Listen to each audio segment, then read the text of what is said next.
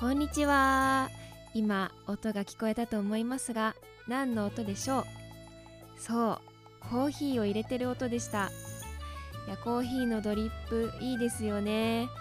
もう喫茶店でマスターがドリップしてくれてると音もいいし辺りにパーッとコーヒーのいい匂いが漂ってもうそれだけで癒されますよね。今日はコーヒーがテーマということで私もコーヒー片手にお届けしています。今日はねコーヒーがメンバーの中でもとりわけ大好きなももこが登場してくれます。コーヒーとサステナブル。つながりがないようで実はあるみたいなんです。今日はその第一歩としてコーヒーのことをもっと深く知りたいと思います。それでは行ってみましょう。2週間ぶりですね。第21回目のサステナハテナのお時間です。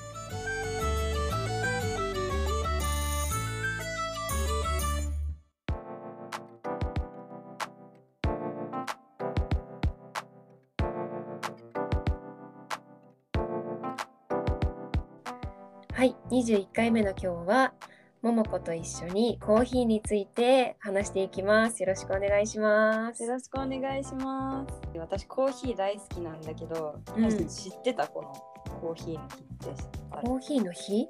そコーヒーの日っていつなの？う10月1日だそうです。えー、10月1日なんだ。そえー、知らなかった。う国際協定によって決まってるらしくて、えー、じゃあ世界的な日なんだそうコーヒーの新年度うんが始まるのが10月で、うんうんうんうん収穫とかあーこういうなんかサイクルに合ってうんるのかな。うんうんへえー、10月1日コーヒーの日なんだ。そうそうなんだ。コーヒーねももこコーヒー好きだからね。私毎日23杯は飲むかな。えー、すごい。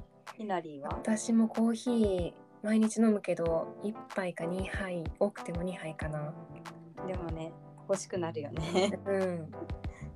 どんなタイミングで飲むの？私は、まあ、いつもはお昼食べた後に飲みたくなって買いに行くのとで眠い時は朝。うんうん。うんうん。も私もこはそれにプラスして。そう。朝と食後と、うん。まあおおやつの時間ぐらいかな、うん飲むね。飲みます。えーでもコーヒーやっぱ今どこのコンビニでも買えるしね。コーヒー屋さん多いしね。安いしねコンビニとかね。そう。本当に私も職場ではいつもねコンビニでセブンでコーヒー買いますね。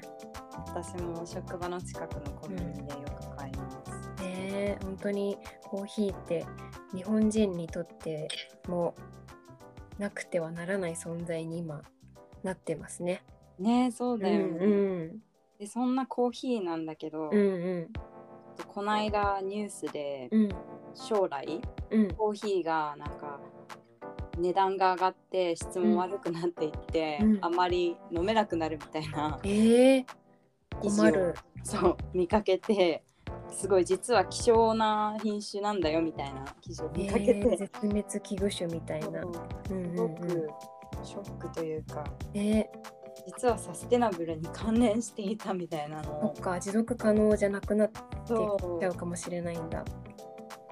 発見してちょっと、うんうんうん。そうぜひ話したいと思うん。って、確かにコーヒーってサステナビリティと関係があるっていうとフェアトレード。うん。のコーヒーとかよく見るよね。そうだね。なんかカルディとかスタバとかでもよく、うんうんうん。農家からちゃんと面倒を見てうん。どこで取ったか分かる豆でやってますみたいうん。なやってるけどあのよく見るのがあの、うん。カエルのマークね。ああ見る。レ。インフォレストライアンスかな、ねコーヒー豆とかコーヒーの粉のあのパッケージに書いてあったけど、ローソンうん。のコーヒーにカップに書いてあるよねカエルのマーあク。そうなんだ、うんうんうんうん。そうあのカエルのマークといえばコーヒーってイメージがあるな。ねそれは確かにある。他になんか見たことある？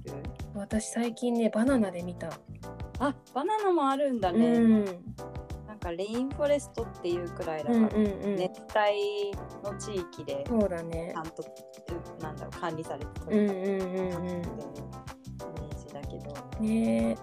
そんなコーヒーなんだけどうん。やっぱりなんかこう実際どういうふうにどこで作られてどういうふうに私たちの手元に来てるかって、うん。実は全然知らないなと思って。ね知らない。全然わかんない。そなんか赤い豆の写真は見たことあるんだけど、うん。私もあんな赤い豆からできてる果物から果物みたいなものからできてるなんて思ってなかった、うねえなんかうん。どういうふうになってるんだろうって思うよね。ね。そう。なのでちょっと今日はそこの過程をうん。掘り下げてみたいなと思ってお。調べてみました。お願いします。そう。じゃあまず稲荷うん。コーヒーといえばどこで作られてるイメージ？なんかコーヒーは結構遠い国で作られてるイメージでなんか日本とかで日本産のコーヒーって聞かないじゃない聞かないね。うん、だからなんかあのなんだベトナムコーヒーとか、うんハワイのコーヒーとかあとエチオピアのコーヒーとかブラジルとかね。ブラジルかよく聞くのは。ていうかなんかそういうので考えるとあったかい地域なのかなって。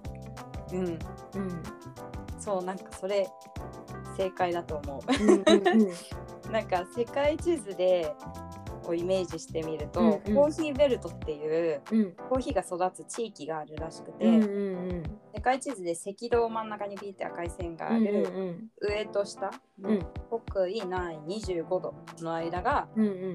そのコーヒーの生産国が位置する熱帯エリアなんだって、えーやっぱ赤道に近いところじゃないと取れない。そうそうそう。だからやっぱりそのさっき言ったブラジルとか、うんうんうん。ベトナムとかあの、まあ、もちろんアフリカの地域だったり、うんうん実は沖縄もちょっとかぶってるらしい、えー、確かに私も沖縄のコーヒーこの間お土産でもらった。それすごいようね、ん、すごい。私飲んでみない？飲んだ？飲んだ。えどうだった？うん、美味しかった。なちょっと沖縄のコーヒー今度買ってみようね、まあ、まあとにかくあったかい地域なんだね。そうそうそうまあだから地域は大体そういううん感じうんうんうん。だけど、さらに条件がすごくたくさんあるコーヒーが育つ条件。そうまず雨の量がうん。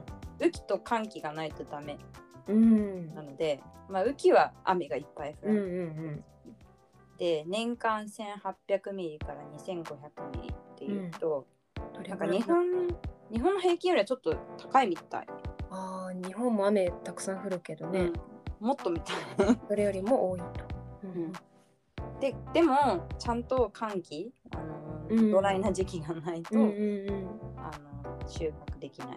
うん。ででもう一つが気候。うん。平平均の気温が20度ぐらい、ああったかめですね。うんあったかな平均だからねうん。でえっと昼と夜の寒暖差があるああ、寒暖ちょっと差にも。うん砂漠っぽいっていうのかわかんうん。ないけど、うんうんねカラッとしてる時とジメッとしてる時があうんなきゃいけないんだ。うん、で水はけのいい土壌うん。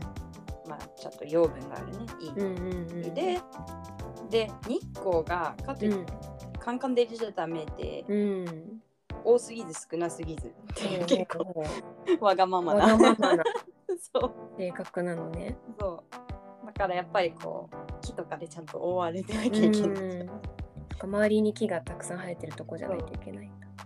それで標高が、えー、500メートルから250、220それでいてこう標高もそう、標高もちょっと確かにあのキリマンジャロとかあるもんね。ね、あの山の絵が描いてるイメージ。うんね、山のブルーマウンテンとかなんか山のイメージもあるわ確かにね。そうそうそう。うん、まあそんなね、そんな条件が満たしてないとコーヒーは作れないんだね。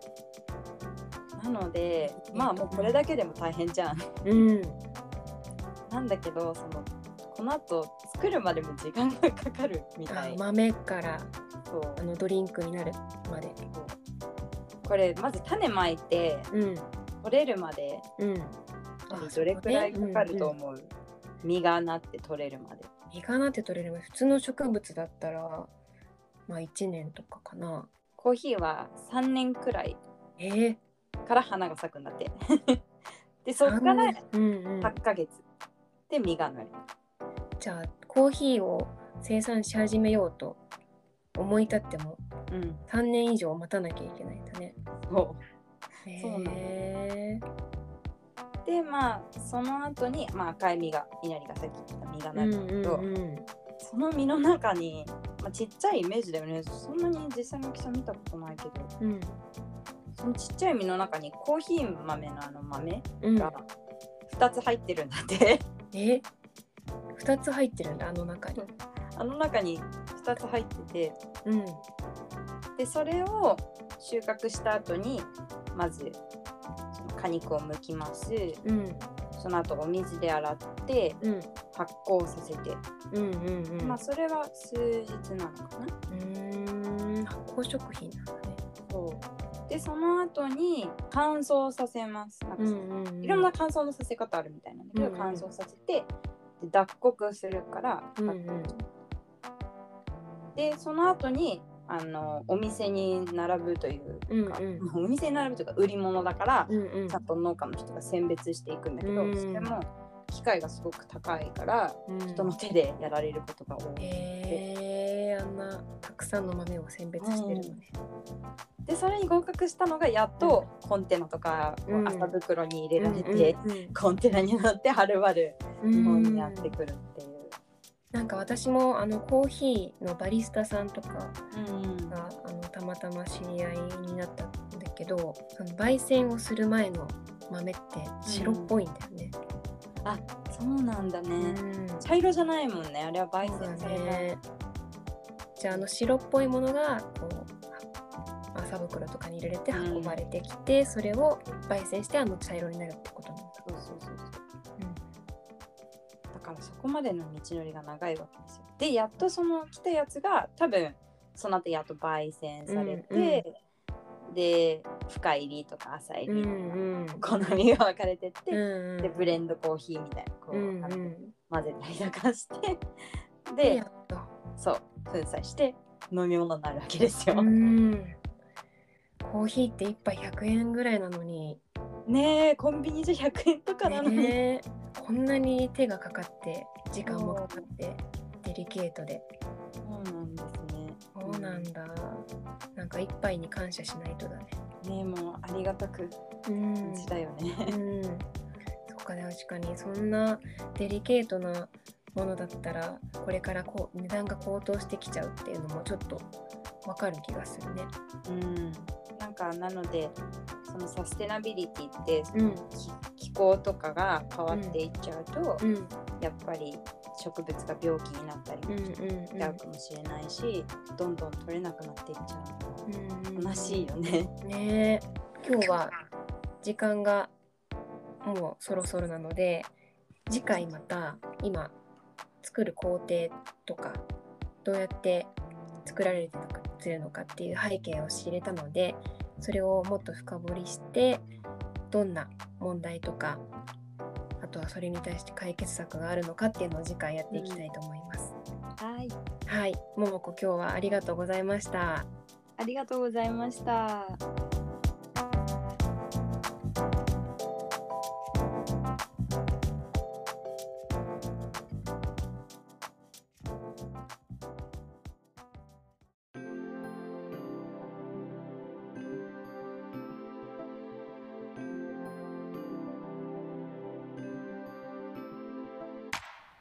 かがでしたでしょうか？コーヒー本当に長くてデリケートな道のりを経て私たちの元に届くんですね。でもコーヒーってあんな真っ赤な木の実からよく種をいってドリンクにして飲むなんて方法を編み出したよなと思ってちょっとコーヒーの歴史を調べてみました。コーヒーは初めは実を潰して油を混ぜ団子にして食用にしていたそうなんです。その後実と葉を一緒に煮て煮汁を飲むようになりその後実の皮と種子を天日で乾かして使うようになりました。種子をいって粉にして使うようになったのは13世紀頃からということでコーヒーが美味しく飲めるようになったのもいろんな研究を経て長い道のりを経てこういうドリンクにねなってくれたんだなと思いました。そんなコーヒーなんですがさっき桃子が言っていたように将来今と同じように美味しくたくさん飲めるか心配されているようなんです。次回はその理由に迫りたいと思います。お楽しみに。それでは今日も聴いていただきありがとうございます。ちょっと21回目ということでエンディングのテーマ曲を変えてみました。さあまた再来週お会いしましょう。バイバーイ。